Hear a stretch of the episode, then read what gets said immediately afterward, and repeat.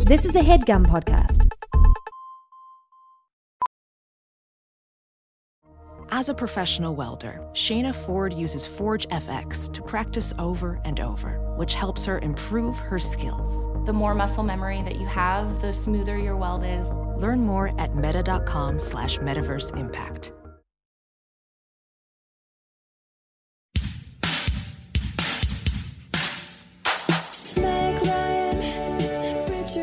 Um, so, uh, so I'm there. Uh, it's me, it's Andrew, uh, Santino, Uh and Elena Ferrante, huh. Mm-hmm. and uh, and we're playing bocce as you do at these things, these sort of backyard BBQs. And um, I said, Andrew, interesting uh, fact about bocce. It's actually Italian for kiss, because you're attempting to make the bocce ball kiss the Pauline Uh huh. and yes. uh, Elena goes, Elena goes, oh, I'll kiss the Pauline, and uh, she grabs Paulina Portikova and just smooches her right on the lips.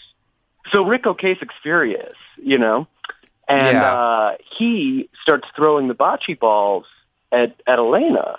oh, that. And they're soft, or what are they like?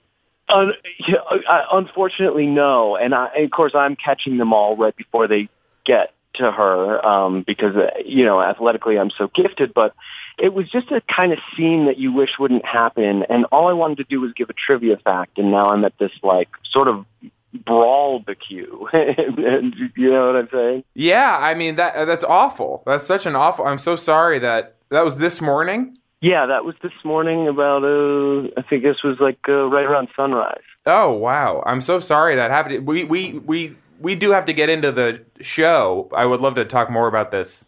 Well, I've been Later. a traumatic event. I imagine that could be something we deal with on the show. I, I mean, why? What do you have going on? Well, I mean, Chris is here. We were going to talk. I think he was going to dish on um, Wahlberg to just tell stories from the other guys and kind of dish on um, some secrets about What? Wahlberg. Yeah, I can I'm, I can dish on a lot Mark- of things. Mark Wahlberg? yeah. Jesus. I, I, I mean, eh, can I just say, and I, obviously I'm not there, it's not my show, Uh huh. but you've got Hayes Davenport and Chris Gethard, two of the key figures in one of the most mythologized television shows I can remember. Yeah. I, I mean, Yeah. Uh, you guys were on the ground floor Right. for Big Lake. Do you Yeah. know what that means? and you're going to talk about Wahlberg? Is he even still relevant? Is he even still doing movies? I mean, I hear about Big Lake a lot. I haven't heard about Wahlberg. yeah. in quite yeah. some No. time. Um. I. Uh, well, I don't know. It's up to. I mean, I. I, I was not Chris. I was not gonna. Hey, I'm an open book. My Okay. my whole policy the past couple of years is just be honest about who I am, who I used to be, and anywhere you want to go. You know, I feel like it's part of my personal kind of code of ethics and code of healing. Okay. To be honest, I So will say- whatever you want to do. I appreciate you saying that. I have taken the opposite angle on this historically. I don't think I've ever told you You anything. shut down. Hey, you Yeah. shut down when I Yeah. asked you about that. I mean, you clam up, and I'm thinking something pretty effed up must have gone on around. Well, there. that's that. I mean, that's for Chris, and that's for me too. Honestly, it's not. Um, I don't know. Yeah, I guess we could. And I, I feel like I should thank you for that because I feel like part of your silence, and I know this is the case with you and a few other people, is, is to protect, on some level, to pre- protect me and my reputation. and It's that- not. I it mean, means it's a lot. honestly that is part of it. It's not just you. I mean, saying your name and uh, now, even now, hearing your voice. I mean, we never really talked since then. Um, And I know you're doing great, but it's just like hearing your voice, and I'm there. Oh, I'm, I'm like back Oh, yeah. there. Oh, yeah. in the Cheddar Creek Yeah. set. Oh, yeah. Um, but I, I, yeah, I mean, well, we have a that policy, the honesty and openness. Um, And it and all might, that too it on might the help us. show. It might help us put. Maybe it'll help. That would be put- great. Put some that would things be to great. bed. And We can all Marin move does on. this. People love it when Marin does this. stuff. Yeah. I mean, can we at long last pull back the curtain on, you know, some of this big lake stuff? Because there's so many rumors and so many theories about what went down. Yeah. Uh, o- um. it just Okay. feels Yes. um. I'll, I'll. Okay. I'll start the show now, and we will. Uh. We will do that. Thank you, Sean. Yeah, I, I, exactly I, I what's appreciate. right I would for never me. have brought that up myself, I mean- so I appreciate that. Because it's just like, come on, you're going to talk about what Wahlberg? What else? Weren't you you were in a scene in Iron Man three or something that It got, got cut, cut. out? Chris? That I got mean, cut, yeah. we- you were going to talk about some of that. I The thought heat, people. the I- heat, the it- office. frankly- I'm talking Parks and Recreation. I thought people mimight like to hear about some of that stuff. Broad and City. The, and the Broad new, City's hot. I thought he might like to promote his his season two of his of his show, but um, I guess Okay, yeah, sure. But we'll talk yeah, about Big Lake. okay, But It's I don't eponymous. think people know about that. Yeah, it's more a Big Lake thing, I think, for me and for America. So I, I do appreciate you digging in. Um, I got to get back to this barbecue. It's still going on. oh, it is. Oh, I just I just assumed that had sort of put an end to it. Have you been catching bocce balls this whole time? Yeah, you can hear I'm a little out of breath, and I've been catching them, and it's starting to dent up my hands a little bit. But um, I've actually built up a pretty good callus around my palm. So anyway, um, I can't wait to hear the big leg scoop, and uh, do talk about you know the incident. Okay. Um. Okay. Thank you, Sean. Thank you. See you, buddy. Um. Okay, great. So I'll just I'll start. I'll say the introduction, and then we'll get. Is there anything you want me to stay away from? We can go wherever you want. Okay. Yeah, Just tell me during it if if you're like this is too hot. I will. I, I'll use that phrase. That'll Okay. be like our safe word. Okay. Too hot. Yeah. our safe phrase. Okay. And thank you, thank you for having my Yeah. back. And I feel like we kind of got thrown into this, and I'm sure some painful things might come up for you, for me. But I feel like very, uh, you know, maybe a little put on the spot, but more so happy to finally have an op- opportunity to maybe share some of this stuff because there's been too many too many whispers and too many of my relationships affected by people who are scared to Yes. ask me what's true what's not And and if any of them were l- to listen to this, if you were to suggest the show to them, that could be great just for like our our numbers, sure people who you think might be interested in the story. May- Maybe they tell Yeah. their friends. Like that's kind of how Yeah. this works. We don't have like a TV advertising budget, so it's, it's Sure. So that's mostly how how, how we get and ourselves out I f- there. also feel like once this hits the big lake fan community the boards, the message boards. Oh, it's gonna sp- yeah, yeah. The the news group. things yeah. spread with those guys yeah Okay, um, so let me. hey, welcome to Hollywood Handbook, an insider's guide to kicking butt and dropping names in the red carpet line. Back always of this industry we call showbiz. Uh, A little different episode today. We have Chris Gethard here. Chris and I uh, know each other from a few years ago. We uh, we both worked on the same show. You all know this it's not a show I ever really talk about, um, despite, you know, a, a, a lot of people have suggested that I do an episode about this. But Chris is here. I think he really is the person um, to uh, to address it. Uh, the show's called Big Lake. Uh, Chris, you were the main character on the show. Some would say I was the star. Um, I don't need to say any of this. Josh Franklin was the character that he played. Yeah. and uh, I'll, I'll also play uh, the the theme song, which people will recognize. So the guitars. And a lot of people did fan fan lyrics with Big Lake Lake. Big Lake. The map of Pennsylvania in the background and all that. Um, Chris was the star of the show. It was sort of a break, big break for you. Um, it was Yeah. your first TV starring role. Yeah, I was just uh, a, a kid from Jersey hacking it out Yeah. in the New York City comedy scene. Mm-hmm. Used to be theater before that. And you just suddenly got this call, and like, would you like to And life star in changed. this uh, in this show? Yeah. Um, I, I was a writer on the show at the time. I'm going to pour some water. Is that okay? You might That's hear it on great. the- It's 'cause good I'm- for, for texture. That's actually really nice. great. Um, I have a feeling I'll need it. Uh, and another, you know, famously, uh, John Heater had dropped out of the Yes, production. yes. With, um, with I don't I, I actually don't even know your timeline. For Mm-hmm. my timeline, he dropped out, and I believe it was less than two weeks before we shot our first episode. yeah, it was a very quick turnaround. I I think what I remember John saying at the time, we would talk in his dressing room a lot, and I know he was a little scared of what this character was doing Mm-hmm. to his Psyche. mind. Yeah, yeah. Mm-hmm. and this was the summer of the Dark Knight as well. and it was just sort of in the air that, that like we were dragging out some of these dangerous characters like the Joker, like Josh Franklin, Yeah. that could sort of infect somebody's personality and almost end up wearing them like a suit, mm-hmm. like sort of like Venom. Yeah. I mean, I definitely felt right away when I read the first script. Yeah, I auditioned. It came down. I believe it came down to me and and uh, Matt Bronger. me and Matt Bronger. Mm-hmm. And uh, I think they only auditioned ten people. They they did callbacks for me and Matt Bronger, and uh, yeah, I got it. And and when I read the script, by the way, Matt Bronger also he it's very interesting because I've spoken to him and he says you know it's like this real path in our lives where we were similar people and now we're wildly different people. Yeah, And he was like, I regretted it when I didn't get Big Lake, but when I saw what it did sure. to you and a lot of other people, I, I thank God. And Heater is saying that as well, and he's sure. actually become Well, very he's never, religious, his he's never- Mormonism and all yeah, that. He's never spoken to me, Uh huh. and I don't think he ever will after a lot of what happened. But yeah, I, as soon as I read that script, I said, "Oh, this is this is not a situation where I step into the character of uh, Josh Franklin. This is a situation where the character of Josh Franklin steps into me, But does what he wants." at this time in your career, you're saying like, y- "This is I gotta do this," you know? Yeah, I mean, I, I for years I've been around New York City. My best friends, Bobby Moynihan gets SNL. yeah, Zach Woods gets The Office. These are, I mean, these are my best friends. I see all these people who deserve it getting these things. And for years, people are telling me, "You're the next guy. You've been one of the top dogs here for years. New York, UCB, it's such a hot place. Everybody's been waiting for you to break, and then I break."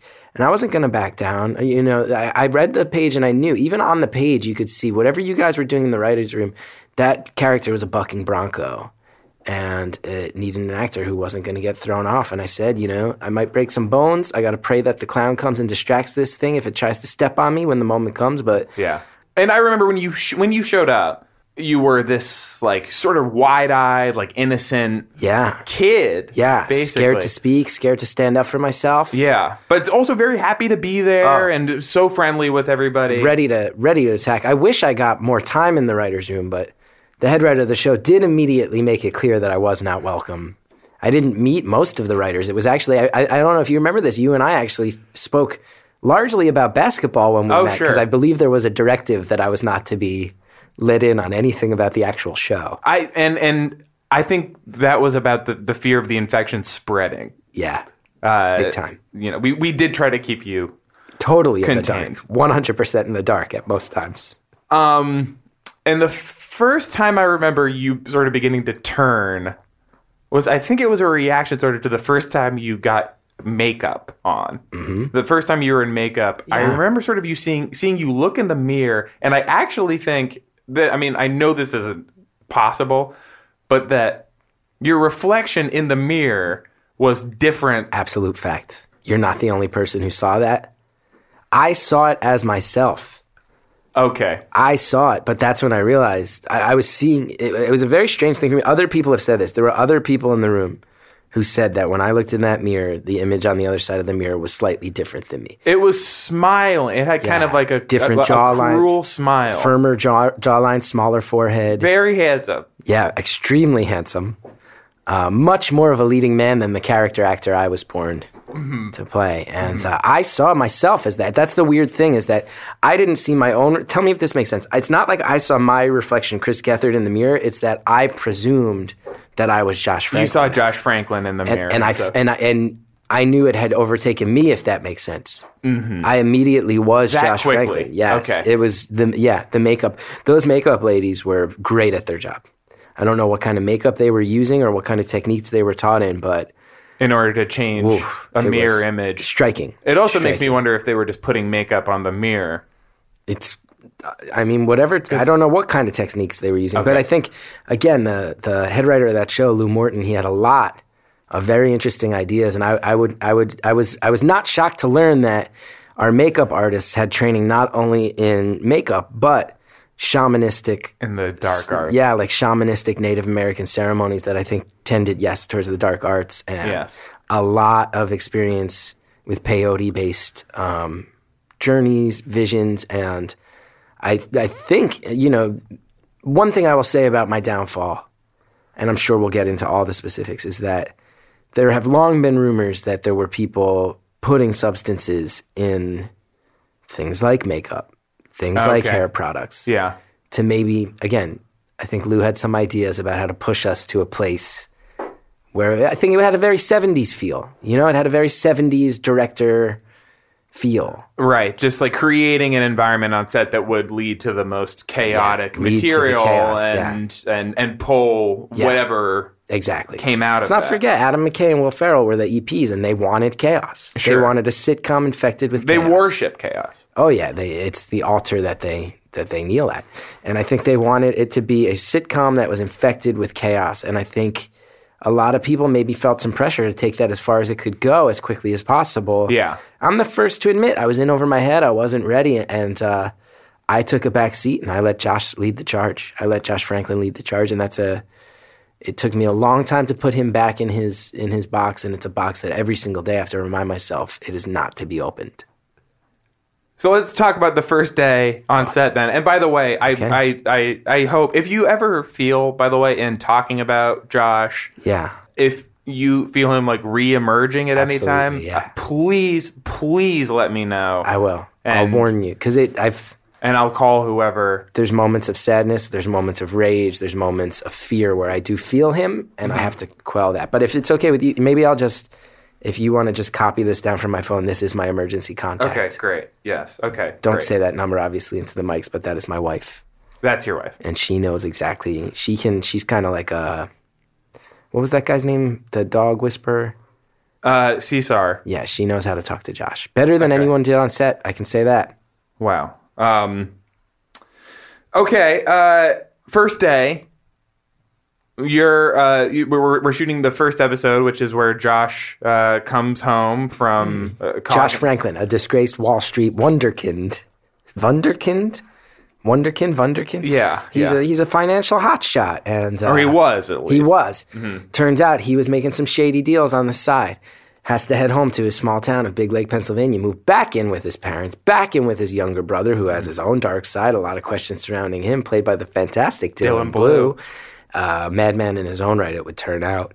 Um, but yeah, disgraced Wall Street banker, 2010, topical, edgy. Let's go at it, doggy. And it wasn't something that a lot of people were doing. People like adults normally live in their own house.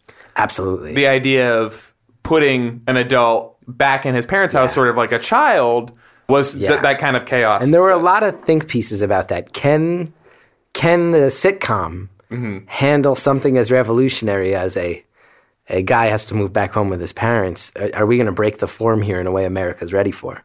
Let alone the Comedy Central audience. so we are all you know we're getting into this first day on on set and we're all sort of like okay you know maybe this this is sort of the day where where i guess we'll find out if this is going to work and uh, you had your first scene I, w- with horatio sands i think Yeah, I believe so. Um, and I, I i think it was this day in the first scene where you where you shot him Yeah, with the It- gun. in the hand is that right Yeah. Okay, It was and- a 22. It Okay. wasn't the most powerful gun. Um, but yeah, and it's and I it's big that you're saying that you did this now because at the time you were able to get him to say that he had done it yeah, himself and Yeah. that it was like a Brandon Lee situation. yeah. I got him to say that he thought it was a prop gun. But the Right. truth of the matter is, before I read the first script for Big Big Lake, I had never Yeah. fired or owned a gun. I had no interest in it. I am a, I grew up in the Northeast, very liberal. It's not culturally something I, I am aware of, but I read the script of Big Lake, and I did before our first shooting day. I, Yeah. without even really knowing why, Yeah. I did purchase a gun.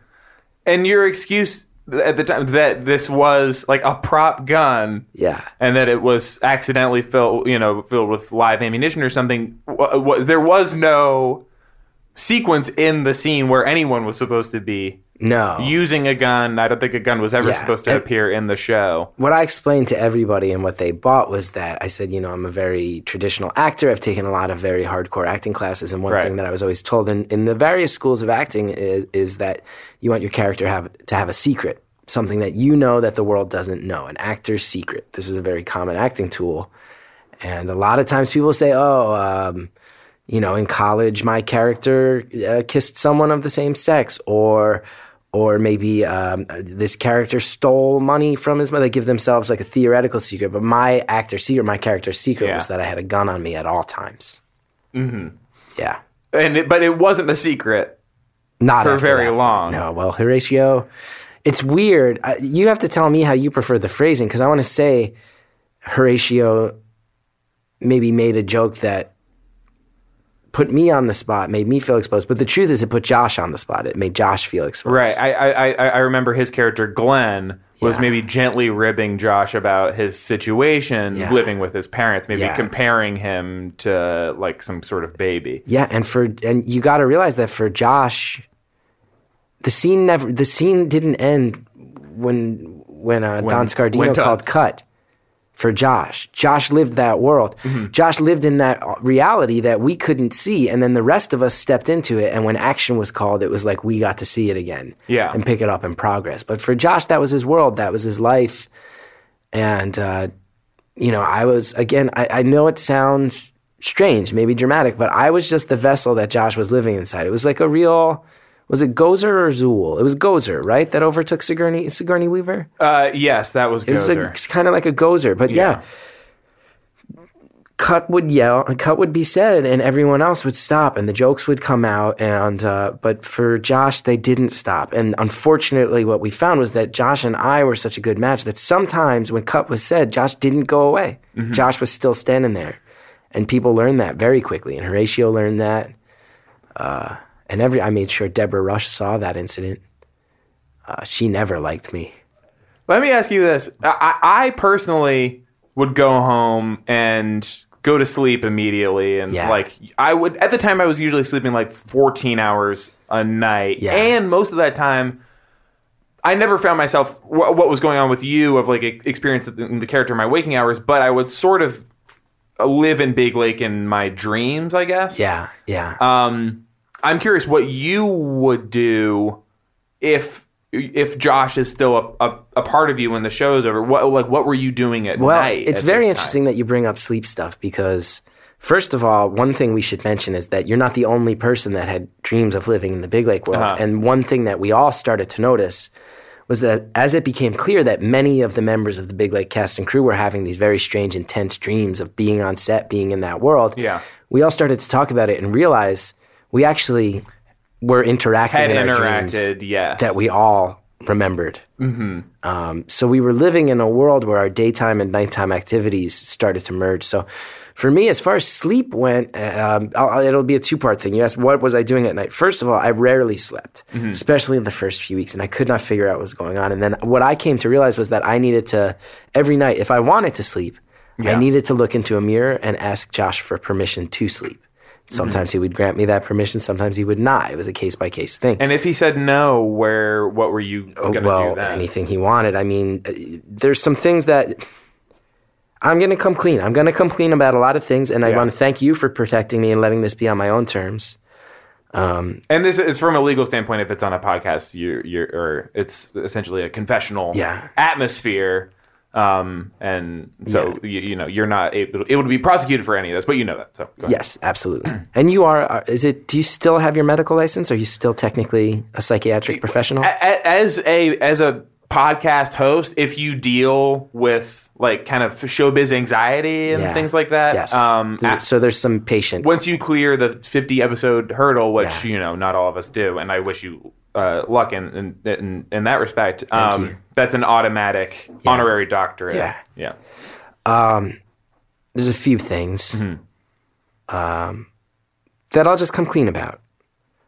That there's always been rumors about some of my behavior. I think the world knows that things got very dark and very crazy. Some of those rumors are not true, some of them are. Um, you know, one of the first things I'll say is that uh, Josh loved paying for pussy, Mm-hmm. loved it, loved it more. It, wa- it was a power thing. Sure. I love that he had because he the was a banker. And, yeah, it was a banker. He fell from grace, but it was a way to demonstrate that power and take that manhood back. And I'll Yeah. never forget because it's a very strange thing. When I say that Josh lived inside me, I could not control Josh. I could not stop Josh. That being said, I was there witnessing it. I could hear what Josh was saying. It was like I was a bystander. It was it was as if I was watching a movie from the perspective of my own eyes. I was seeing what he was seeing. I was hearing what he was saying. I was all these interactions were things I could see. And and one of the things that was one of the very early and most disturbing things to me was that Josh Franklin, the character I played on Big Lake, used my body to uh, I'll give him credit, make love to a prostitute. It was it was loving. And as soon as we, should I say, we, he finished, he said, God, that felt good. And she looked him right in the eye and said, It is my father's birthday. And I never forgot that. That's when I knew things were out of control. And that was the first time that I had a conversation with Josh in a mirror, which Okay. many people, yourself included, witnessed the larger, more intense versions of as that became not just habitual, but necessary. The conversations, yes, uh, and so constant that it ended up being a- a lot of stuff that we had to shoot that kind of went into the show. a lot of big the Lake shooting fans. the, the yeah. shooting process was really interesting partially because we would find in addition to interacting with each other in our dreams Yeah. we would sometimes like like get a couple scenes done somehow and like they w- it was odd. It was we very would show odd. up the next day and find that we uh, had some stuff in the There can. was stuff in the can that we all together swore happened in a dream world, but Mm-hmm. it existed. So it started to become is reality bending or Yeah. is are, are these insomnia issues affecting all of our memories?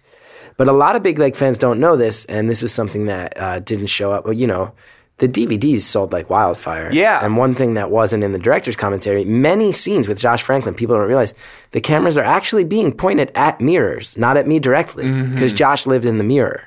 yeah So they would film the mirror to get the best performance, Mm-hmm. and it would erase a lot of the exhaustion and fear in my eyes and body language. should we play a couple of clips and just like find out what was we'll we'll hear the clip and then like Yeah, we'll and hear maybe mi- I sort can of give you a little bit. a context what was sort of going on for you in that in that clip. Um, so this is from episode five. Josh goes to work. Josh's dad, Yeah. played by the late great James Rebhorn, uh, it was insisting like constantly, Yeah, hoping that Josh would sort of James Rebhorn, a, a great man, yes, a truly great man. yeah, absolutely, And I'll say again on my end, uh, uh, many of the revolutionary aspects of Big Lake, which I think some in some ways it set a lot of trends that are now becoming more and more sure, standard again the network sat us all down they sat adam will down don scardino lou morton and myself and they Mm-hmm. said we do not know if america is ready for a sitcom with a title as bold as josh goes back to work and b- because that was what was happening in that episode. yeah Uh, he went he went back you to almost work. did not need to watch the show. Yeah. And I think some that's what they said you're letting the cat out of the bag everybody who sees this is going to see that it's titled josh goes back to work they're going to say i get it and we had to say no it's the quality of the writing it's the and the suspense of like what is he gonna do? What's the What's the profession? work? There's so How's many it gonna different kinds. End? He messed it up one time. Is he? Is this a pattern in his life, or are we going to see this character grow and, th- and thrive? and in this in this case in this episode, he was going to work as a busboy, I believe, at his father's restaurant, Cheddar Creek. Um uh, w- uh, By the way, alongside the fabulous Britt Lauer yes, as Meg. Britt Lauer. By the way, some of the names on this show, it was almost like Star Wars. You know what I mean? Yeah. Just like, and I remember that, Ad- like, yeah, like, I, know think it what you was mean. like Admiral Akbar, Nia Num, Josh, Meg. three weeks uh, of of name work, and Yeah, uh, and there was Chris Parnell, of course, was, was Uh-huh, fantastic, and he was at the show, uh, and he played your teacher, Yeah. uh, whose name was Chris, right. Josh, Chris, Glenn, Meg, Jeremy, mom, dad. But let's play this scene. So this is um, I, I guess you're about to go back to work at the restaurant, and or, I'm sorry, not you, Josh. Yeah, and he has some. I, It's, it's hard for I me know. Uh, at, at times as well. By the way, I've always wanted to ask if I can before we get into yeah, it, yeah, yeah, yeah, yeah, yeah, yeah. who was responsible for naming the restaurant Cheddar Creek? Cheddar Creek. I think that was Lou Morton's sort of dream restaurant that he was hoping to launch as a result of this show. Yeah. The show at one point, and Like this- a Bubba Gump shrimp type. Thing. Yes, and this did change. Uh, was sort of a a test market for for a restaurant. It was I, like a and I business have plan for a heard through the great, restaurant. though he doesn't, I think, speak to me to to my great shame, and I understand why. I, do- I have heard that Lou Morton is now a very successful restaurateur. Sure. Not doing the Cheddar Creek stuff necessarily, but the Fishbone Grill is um, is is Lou Morton's restaurant. So do Anyway, you want to sorry. get into Yeah, this I'm sorry I in this interrupted. clip? And if you don't want to, I don't know if you're stalling because you like don't really want It's to. tough. I mean, I definitely, I'm trying to maybe charm my way out of it, but I need to face this down. So yeah, let's do it. Okay. Josh goes back. Josh goes to work. and goes this, back but to well, work, this goes is to my home. at this is at home in the kitchen where the family would often spend their time. uh and uh, it's Josh. He's Uh-huh. Mm-hmm. Yeah. got he's got a few ideas for how Cheddar Creek uh, could could could work. Morning, boys. Dad, Josh is going to be a great waiter. Yeah, but I'm not gonna just be a waiter. I've also got a lot of great ideas. All right, Josh, don't shoot too high. I just need you to bust tables, nothing more. How about this one? Leftovers. Yesterday's food reheated today, half price, leftovers. Boom. Solid gold right there. Josh, that's disgusting, and it's definitely a health code violation. So let's yeah. let's talk about this scene. And I see it now. By the way, the the the mirrors thing. I I, I guess I If wasn't on once set you, for a lot of this it's stuff. odd. It's like once It's like a you'd- different person. You'd never notice it if you didn't know, but now that you know, when you guys all Mm-hmm. go back and watch your DVD box sets of Big Lake season one, you will notice the mirror thing. Uh, so you're in this in this scene.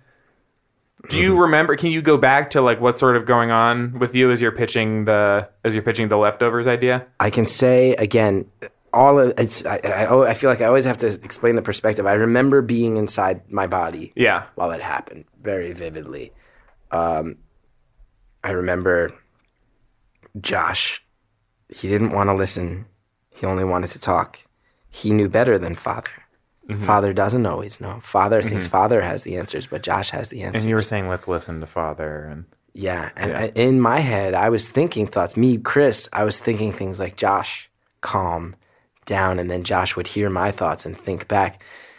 Josh does not calm down. Josh is the alpha. Josh runs the show. yeah. Jeremy thinks he runs the show. Oh, Jeremy is younger. Jeremy sells drugs. Jeremy is cute. It is Yeah. quirky. But Josh shall dominate. That was kind of Josh's mantra Josh shall dominate. And let's and uh, we we should talk about the drugs thing because this was around. I think before going into the show, you had never done a drug of any kind. No. and I feel like I, I I watched you experiment with the spectrum of of drugs Everything. over like a like a lunch. Yeah, it was well, Josh liked drugs, and Yeah. the problem was a huge problem for me, which is one of the main things I struggle with to this day, physically and mentally, is that Yeah. Josh loved drugs, and in the world of Big Lake, Pennsylvania, Cheddar Creek, that world that lived on, you know, before action and after cut, he did a lot of drugs. I had it, and my body was becoming addicted to drugs, even Yeah. though mentally, this character was driving the car. So I spent a lot of years unraveling these addictions, and they Yeah. were fierce. I mean, it was uh, you know, start it with the small stuff like PCP, Right. gateway drug. Mm-hmm. I think a lot of people, and that of course led to marijuana. And you were shooting all of these things, I should say. Just like Yeah. like in mostly in your neck. yeah, it was it was the, ma- the makeup had a real issue because I was collapsing veins actively, Yeah. one by one in my neck. Also, I mean, I was I was aiming for the arteries, you know. It was a Yes, really- you were mainlining Mainlining. weeds. at yeah, I times. was, I was, I was.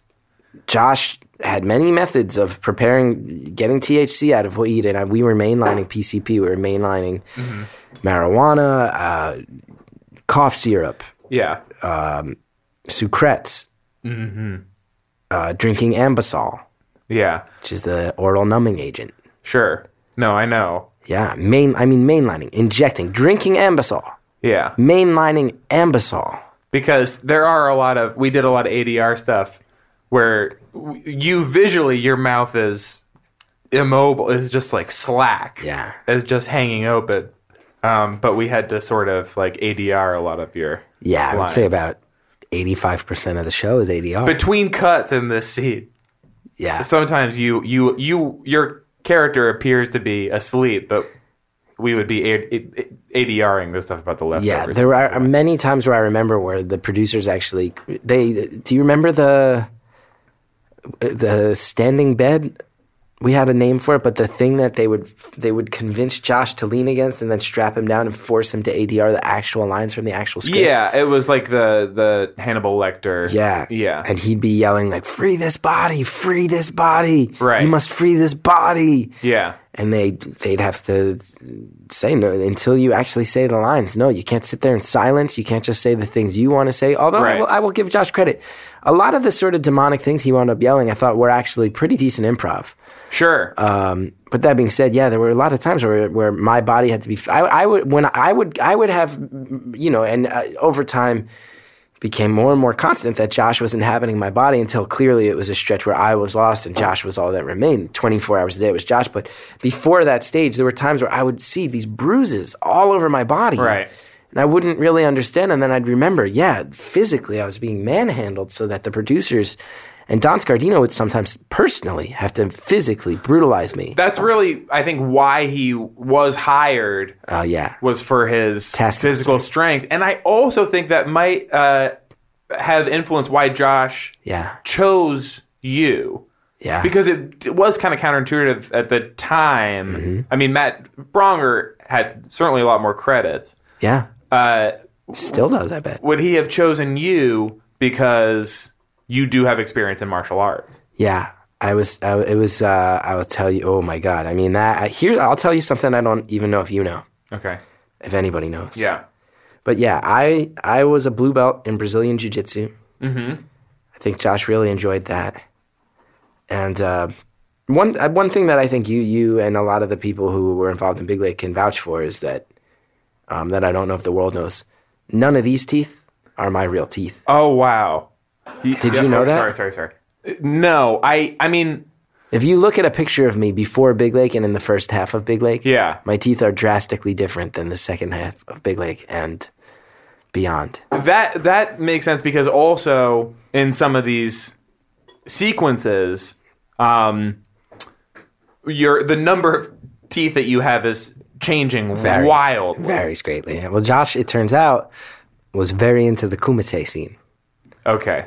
Kumite, you know, underground fighting. Yeah, and tell Mayonnaise. tell the audience. Well, yeah. So I didn't know about this when I got into Big Lake and a lot of this started to happen and things started to get out of control. I would find myself Googling a lot of different things.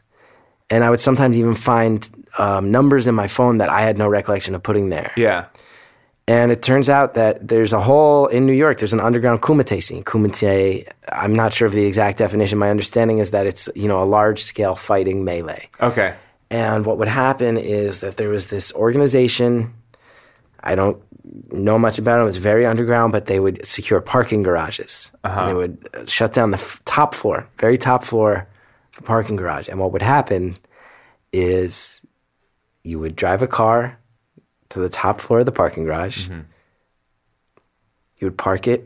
and The cars would all park in a circle with the lights, lights. headlights on, pointing inward Yeah. and you would remain in your car. You could have up to five people in your car. And once the circle was complete, once the last car completed the circle, and some people strategize is it better to be the first car, last car, what psychologically has the most effect on your opponents? But once the last car locked in and completed the circle, the fighters would emerge and fight inside the ring formed by the circles. You could have all five people going at once and try to. Some people would have unified moves as a unit. Some people would just be five individual fighters that were all good at what they did and linked Yeah. up because they felt like their skills were complementary. These were big money fights, by the way. These are not small entries. A lot of my big lake money went into the entry fees, which is underground kumites. I mean, these are this Yeah. is cash. One of the cars, the trunk was full of cash. Mm-hmm. And this was a situation where, I mean, these would be gang brawls. Sometimes individuals would emerge, groups would emerge, and it was all about whoever last, I mean, last man standing, their car split the money. Mm-hmm. Their car split that money. They got to drive away with the car that had the money in the trunk. Uh, these were money trunk kumites, is what they were called.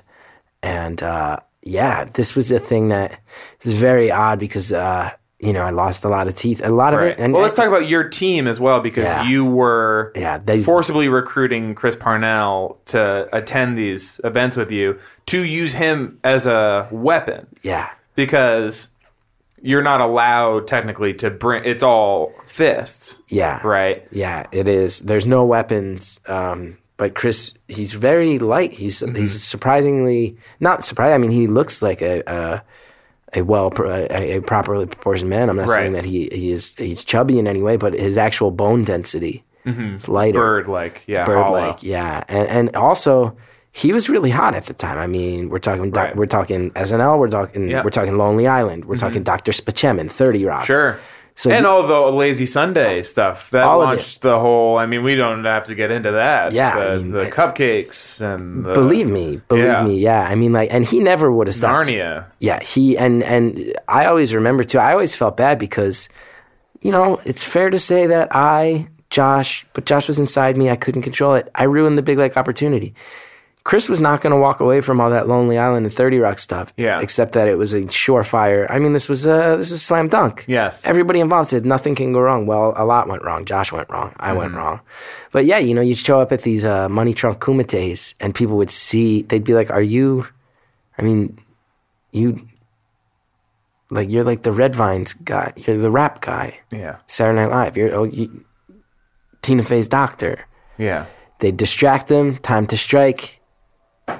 I'm the jujitsu wing. My five. well, You know, we had four fighters and Chris Parnell. Yeah. Chris is the distraction. Chris is the weapon. I'm jujitsu. We got a Muay Thai guy. We got a Savat guy. French kickboxing. Um, and we had a, a Greco-Roman wrestler. And yeah, it was a really good team. And what we would kind of do would be linger around the border, try to spread out. We wore distinctive outfits that had reflective material so that you could always see the movements of the people in your team.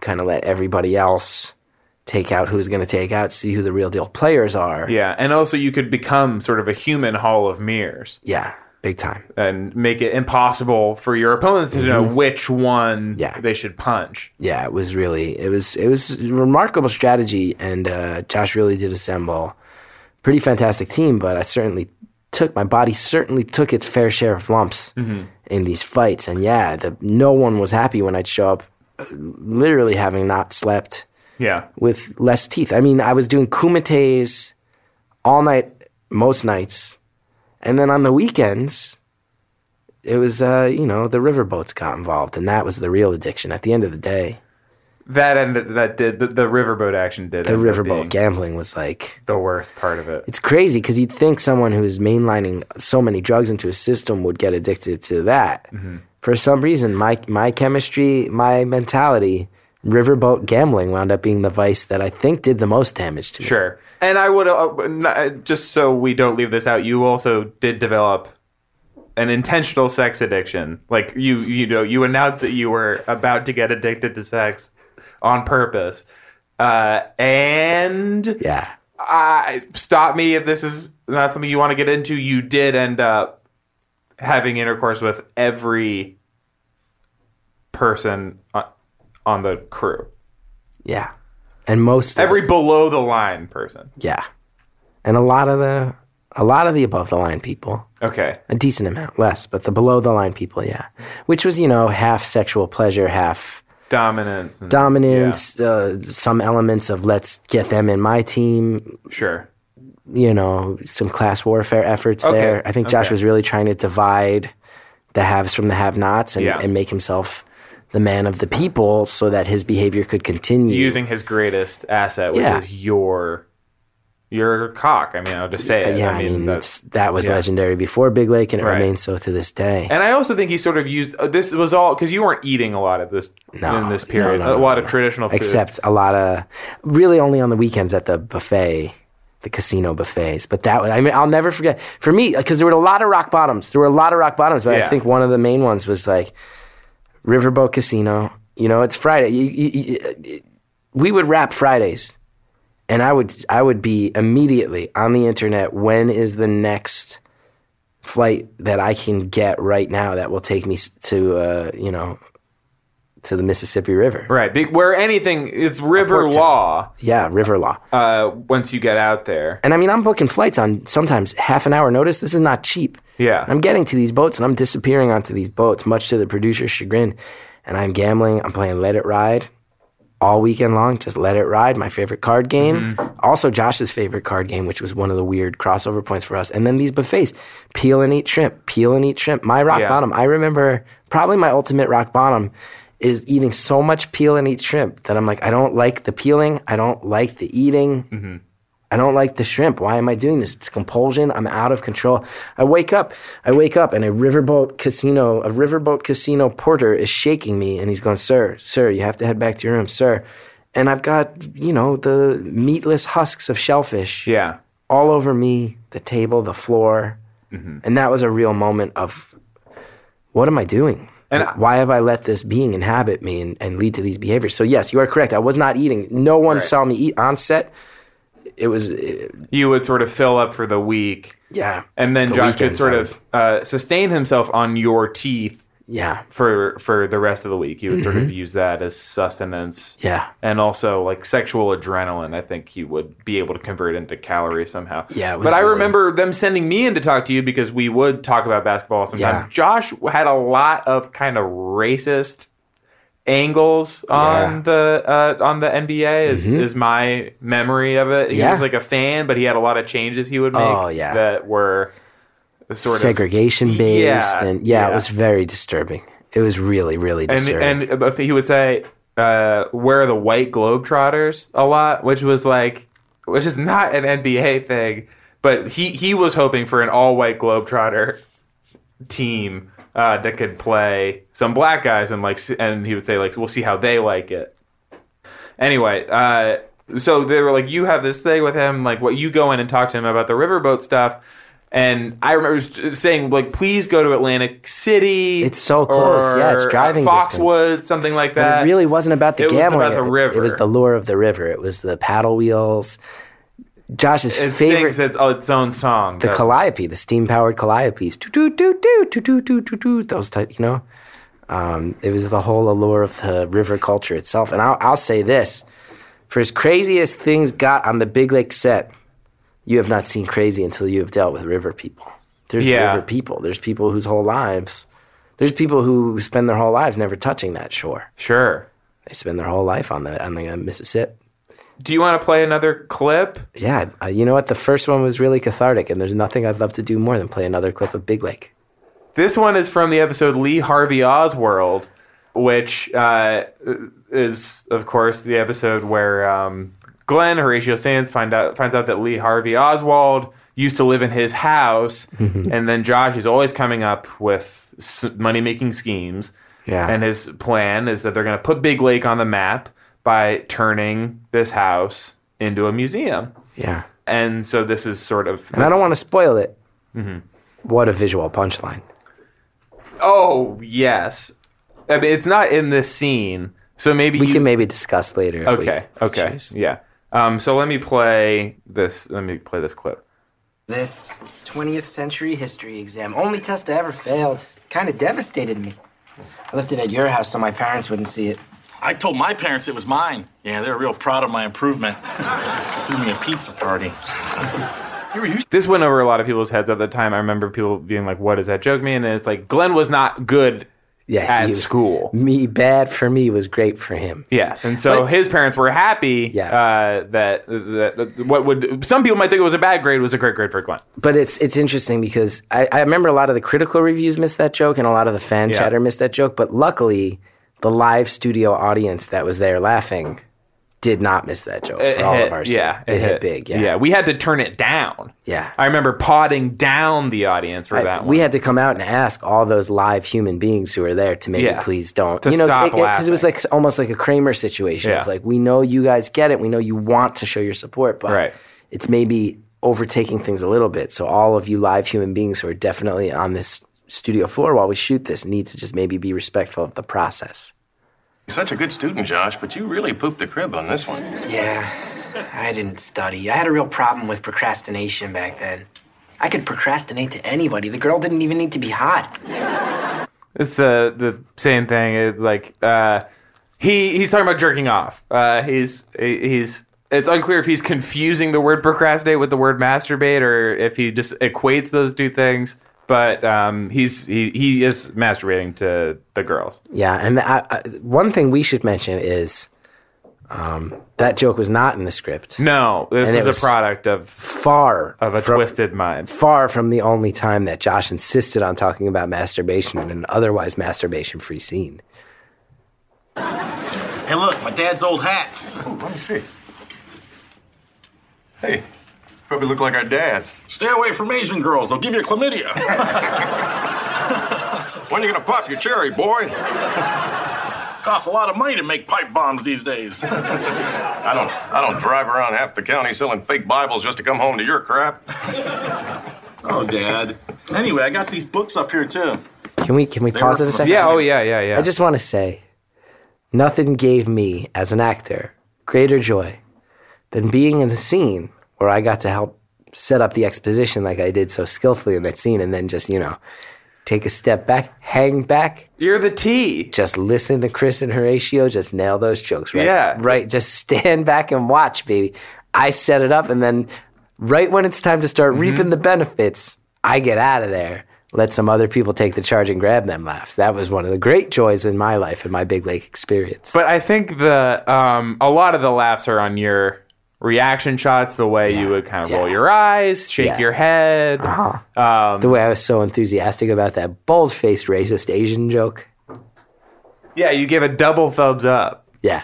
It's big time double thumbs up right to the camera. And that was my. I don't want to like you know like it, as a writing staff, you know, this is all like a collaborative effort. I don't Yeah. want to say what stuff is mine and like what is other Yeah. people's. Um, was but- the Asian joke because I, I would say there were I remember at least two other remarkably anti-Asian jokes. sure. One was a picture-based joke where the joke was that all Well, the you joke I never uh, forgot it. They can I- were looking at a picture of an Asian person, and I believe the joke was, "I remember this family. This is either the mother, father, daughter, or son." The joke being all Asian people look the same. It was a joke from Big Lake that I remember, and I wonder who. I have no idea who was so anti-Asian on the. you writing have to staff, remember but- that this was pre Linsanity. This was like a different. Yeah, it if was- you remember what America was like back then, Mm-hmm. there were certain like prejudices at the time that like don't really exist anymore, and you could say certain things. Mm-hmm. Yeah. Um, I've always wondered who who did make up all those Asian based jokes. as I as I say, it is uh, the the writing staff. It, it comes from all different places, and often people don't even remember where Mm-hmm. It's this the room. It's the room. where this where this stuff comes from. Yeah. Um. So we don't. I mean, you you you you get a sense of this clip. Um, I notice, uh, as we cut between because people know how these shows are made. Um, you know, we'll just do a one person's angle, and then you get the coverage of Mm-hmm, other people's angles. But gradually, as this scene plays out, there's like sort of an increasing amount of, I guess, blood kind of spattering the table that they're sitting Yeah. on and um, yeah. some of the characters' clothes and some of it looks like they've Yeah. they have tried to clean it up and and, And a lot of that happening because you know a lot of the close ups were of course you know there's close ups and two shots on Horatio and Chris because again Yeah. they were making all the jokes. A lot of the blood would be appearing from off screen towards the areas where I was I was at at that point because Yeah. the blood was again.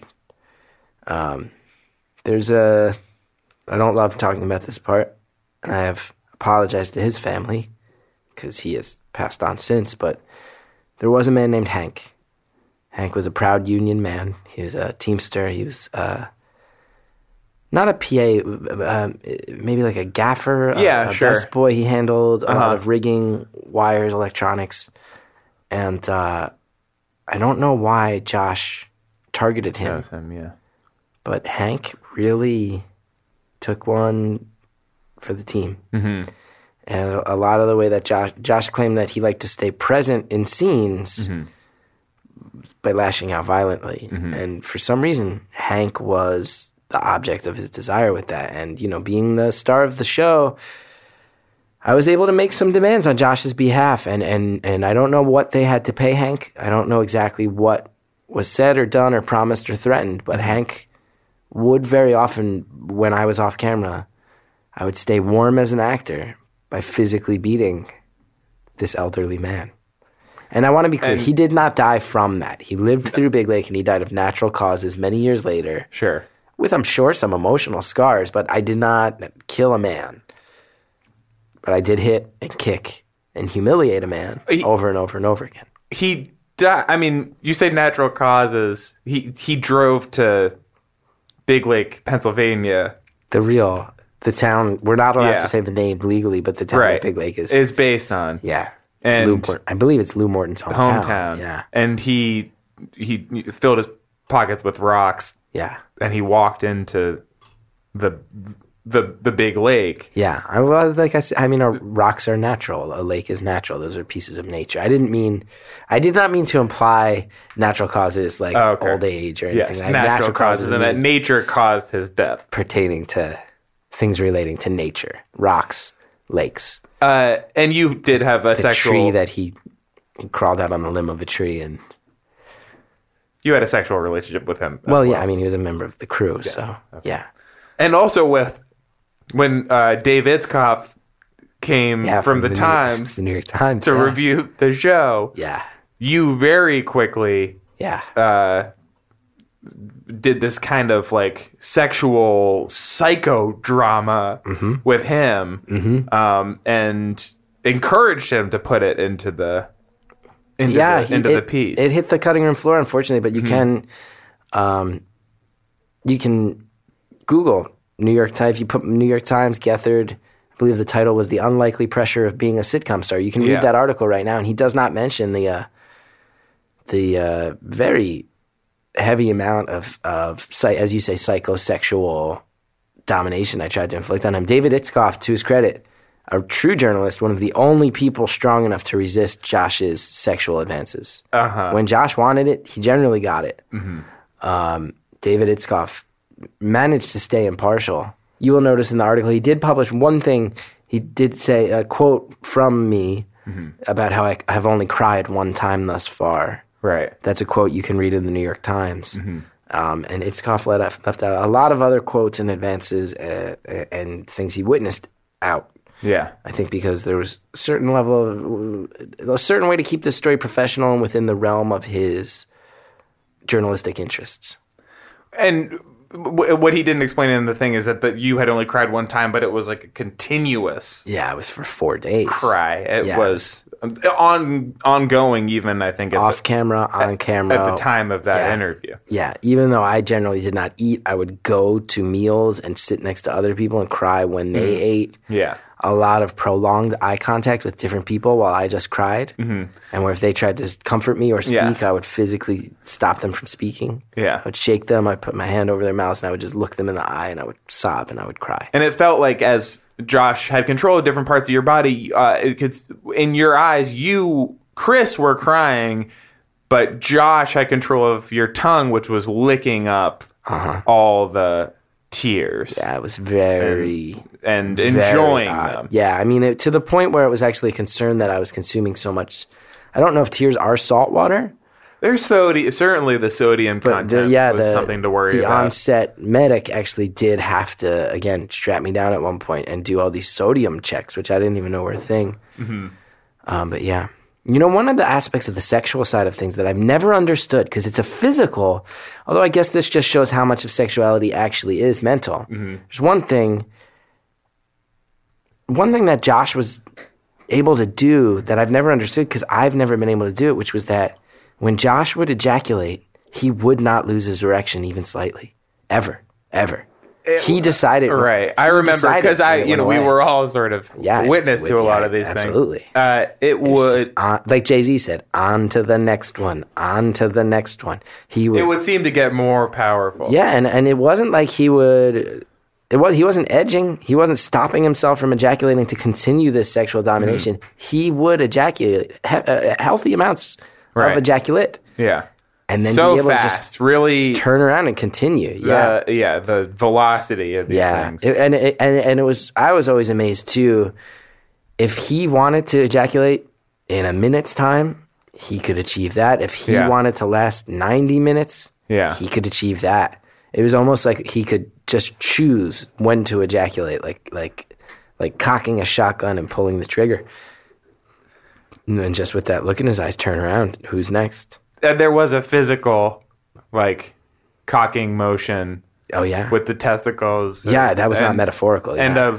a sound effect. Yeah, he I would- think that Hold- he was making with your mouth. He would cup both of my testicles in my hand and then pull them forward. He'd pull them quickly forward and backwards. And while he did that, he'd go, chick, and then when he ejaculated, he would go boom. He'd go chick, chick, boom, and then yeah, he would continue on to the next person. But it was, it was like he would he would make love, have intercourse, fuck, however you want to say it. Mm-hmm. And that was all about the experience and the domination and He the would actual say- he would ejaculation say- was a chick, chick, boom. He would say rip. Yeah, you'd say I'm gonna rip you.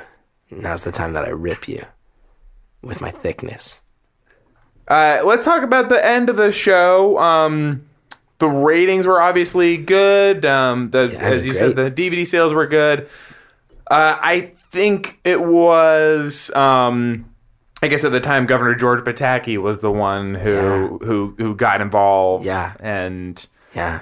I guess changed the laws to kind of shut this thing. Yeah, and I mean down. because Comedy Central this was one of these deals they call them 1090 deals. Yeah, the yeah, idea yeah, is yeah, that, yeah, that we yeah, did yeah, 10 yeah. episodes and everyone committed to that. Yeah. And we get 90 and if it got picked up that means it would instantly be eligible for syndication, which is a very big money Mm-hmm. prospect for any show. And the uh, Comedy Central actually offered to they said we don't want 90, we want- we're going to pick up 200. Mm-hmm. We want 200. We want to commit to an order of 200 episodes of Big Lake. Right. And Governor George Pataki did personally. Uh, he came down from Albany when he heard. Which I think was it was like a public health, public safety Yeah. issue at the time because uh, w- your corpus, you know, your corporeal form was sort of becoming the epicenter of this sort of supernatural. Mm-hmm. Well, I think when my zone I think when my from Silver eyes Cup when my Studios. Mm-hmm. eyes changed color is when we all got very concerned. I have blue Yeah. eyes, and when they became like a very deep chestnut brown, Yeah. it was clear. This needs to stop. and uh, so he did and i know that's affecting his he's a presidential candidate now although Mm-hmm. i think he actually did drop out recently and i know a lot of that was the residual Yeah, I mean, if- resentment over people did want more show people it was interesting because he really he took it from both ends because it's like a lot of people said we want it more big lake Yeah. who are you to stop us from this show that we love i mean if you remember the ratings from big lake this is a this is a show on comedy central uh, uh, uh, a, a cable network that head to head is going up against i mean it's it's going head to head against Monday Night Football, Mm-hmm. and it's winning in the ratings. It's going head uh, special event episodes, CBS, ABC, NBC, these powerhouses. Put Big Lake up against anything. And- Big Lake didn't even need to be on a regular schedule. You place it against other shows, biggest shows, to poach. it them. was an assassin yeah, and i think that's why they did end up airing the finale uh, and at 5 p.m on a friday Mm-hmm. was because there was the threat that this would be the end of television yeah. uh, and that, that people would only would, would have their need for entertainment satisfied. There was real concern that in this people would one watch half the hour. final episode of Big Lake and say they nailed it, and we can finally move on. and destroy their TV. Yeah, and there was a lot of viral footage of uh, broken TVs that had been thrown out of windows on the lest streets. the TV dared to to show more content. I do. I mean, I have spoken to. I mean, dozens of people as I've rebuilt my career, um, who have approached me and said, you know, I've I've never watched TV again since the last episode of Big Lake because, frankly, sir, I never had to. and I know Josh at the time was discovering an ability to travel between televisions Yeah. and actually interact again With, sexually. with viewers, with viewers. yeah, that got very intense. The- were you able to experience that? As I were you did- sort of I mean, following I've him? physically experienced sexual satisfaction with viewers who were having sex with a character Right. on their television screen at the time. And I It was remember very footage from the International Space Station of the Mm-hmm. satellite that the show was being beamed to taking on sort of Josh's head, like one like one of the big flaps or whatever became his head. Yeah. uh, and he sort of possessed this. It was- this satellite. remarkable. He really was. I mean, he like I said, he lived in that world. Yeah. And he was he was self-aware enough to know that that world was inside TV and therefore he knew. Yeah. You know what it almost was was that television to Josh is almost like what lucid dreaming was to us. That's when a lot of it really got out of control. Lucid dreaming, a lot of people say that the way you can control it is if you realize you're dreaming and you don't wake up, you can then tell yourself to do things and Yeah, you can sure. control your actions. Like you can like a girl from high school that like you Yeah, you can say Like, you I want could, like, summon You her. can say, "Oh, that girl's behind that door. Let me open that door," and then she's there, and Mm-hmm. then you can you know have that conversation that wander that, that you've always wanted to have. Um, but Josh, it was very similar. When when Josh became self aware that he was a TV character who was able to use me to cross over into our world, Mm-hmm. he also implicitly understood that TV is a thing that is broadcast and beamed through fiber optics and satellite signals, and that he could use all of those for physical, some might say electronic or even metaphysical travel. Mm-hmm. This was a very, very strange element of my life because it didn't happen within my body, but my body would generally shut down when he did it. My eyes would roll into my head and I'd have A seizures. lot of that on the show as I would have well. a lot. There were so many production delays while I had seizures. Just so many times where everybody had to sit around and wait while I had just. Let's talk about your life after the show. You have uh, Well, I will. I will say this. Yeah. And again, you're moving on to protect me, but Sean yeah. John at the top did say he didn't want us to just talk about the Big Lake experience overall. He did say we should The talk incident. about the incident. So Okay. I don't know if you're planning on bringing that up later, but I want you to know you don't have to walk away from it on my behalf No, let's um I think that's a good way to before we move on to, to end the show. Um end the show. So we'll get yeah. to that. No, no, no. I, I, I, Are we I at think the end now, of the show? Oh, yes. wow, okay. I, I, I, Well, yeah. This is it. And I think if you want to address the incident now, that would be great. And I think it's good for people to hear the lead up to it as well because they're going to want to, like, try to cut straight to that. Mm, Yeah, But, definitely. um, So yeah, go ahead. a little context. Uh, Dylan Blue was the character who played my younger brother. He was 13, 12 at the time. of the Yeah, show? yeah, yeah. Around that age. He was a boy. He was a minor. Um, and I don't mean of the Cole variety. I Yeah. mean- And I know you're trying to lighten the mood, Yeah, but it is just- actually a very serious. I just am worried how that's going to come off in this context. But y- yeah, yes, he, he was he was underage. he was very underage and uh, his parents really good people him great person and uh, there was a stretch where production stopped entirely because i disappeared and dylan disappeared and one thing that many of the people involved in the show know is that i did charter a private plane and most of those two and a half days dylan and i spent together on that private plane In the air. in the air, coming down for refueling. or often you know a tanker jet sort of flying alongside you and Yeah, ref- refueling in there jets, which I have to say, uh, is the type of thing that you can only afford with Big Lake money. When you get to that level of money, yeah, you can private a jet and private a refueling jet. Uh, actually, a whole network of refueling jets um, to remain in the air where people can't stop you or bother you. And uh, a lot of people have wondered forever what happened on that plane. I want to be clear. I did not sexually engage with an underage child. I want to get that out of the way right now. Um, that being said, he grew up a lot on that plane in a way that was unfair. And I think I'll leave it at that. But once I kidnapped a child and took to the sky, I think would you that's- say it was worse than a sexual encounter? yeah It's tough to say because I don't want to discount that. I don't want anyone who's a survivor of abuse to listen to this and think I'm discounting that, making any level of joke about it. right I would never. Um, I mean, the boy was kidnapped. uh-huh The boy was kept in a plane for two and a half days. The boy could, he was 80,000 feet in the air at certain times. but something happened up It's on there the border of space. I took, I took Dylan to the border of space. okay a lot of things happened up there. It was a lot of things happened up there, and you know, once once you kidnap a child and you start traveling not just between state lines, but Yeah. through airspace. I mean, we were over Canada, we were over Mexico, we were in the air for two and a half days straight. yeah At that point, yeah, the governor of New York City is going to personally come down from Albany and shut you down. And uh, it cost a lot of people their jobs, their livelihoods. There are a lot of people who are excited to do 200 more episodes of that. A lot of people who were already putting down deposits on houses. A lot of people who thought they were going to get their kids through college without loans. And, and I took that away from those people. Um, Josh,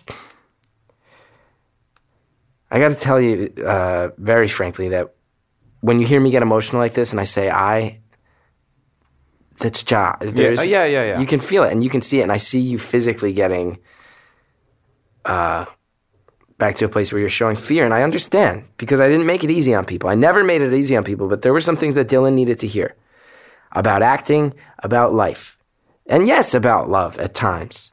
Uh, and I, I, I know that what I did cost a lot of people a lot of money, but I am the alpha, and that is how it needed to be.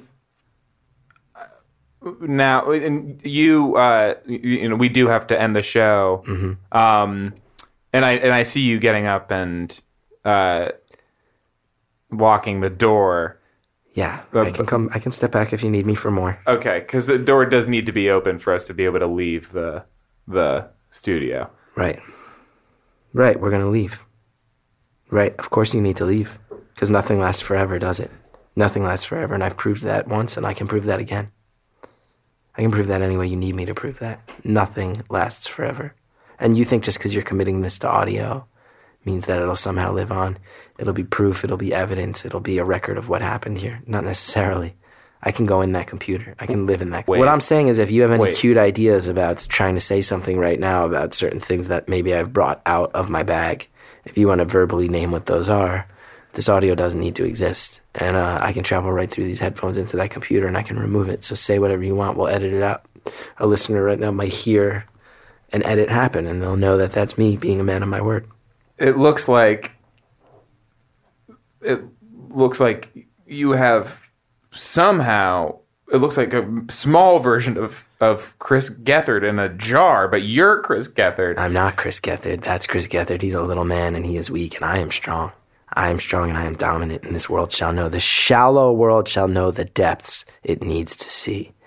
Dylan Blue holds secrets. And Do when- not listen to this Dylan Blue holds episode. secrets. Do not listen Dylan to this Blue podcast. holds secrets, and there will be a time Earwolf, when the world Earwolf, will realize. do not air this. He's there will in, be a time he's when the world inside the understands- sound file. There will He's be inside the a sound time file. when Dylan Blue understands that their secrets are meant Bye. to be revealed. The Bye. I'm world saying bye. We'll The show see has the to point end. when the secret, and then I will not be the villain. I will be your hero, and you will look back on Big Lake, and you will know it was never a television show. It was a Bible. It was a guide. Bye. It's it not was working. a guide Bye. on how It's you not should working. live your life and how you need to live your life. And the gods you need to repent to, my friends, are within Big Lake. Bye. Look to your DVDs and know the gods will not forgive you.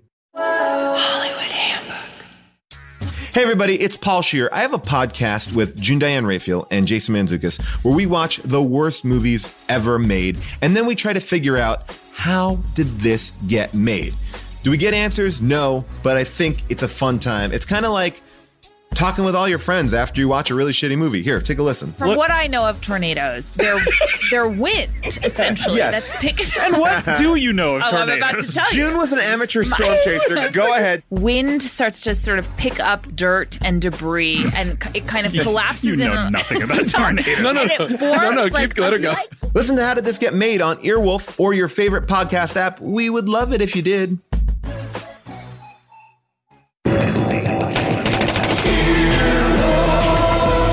Hollywood Handbook is brought to you by Wolf Cool Productions, a subsidiary of Calvin and Hobbes. Ow, baby.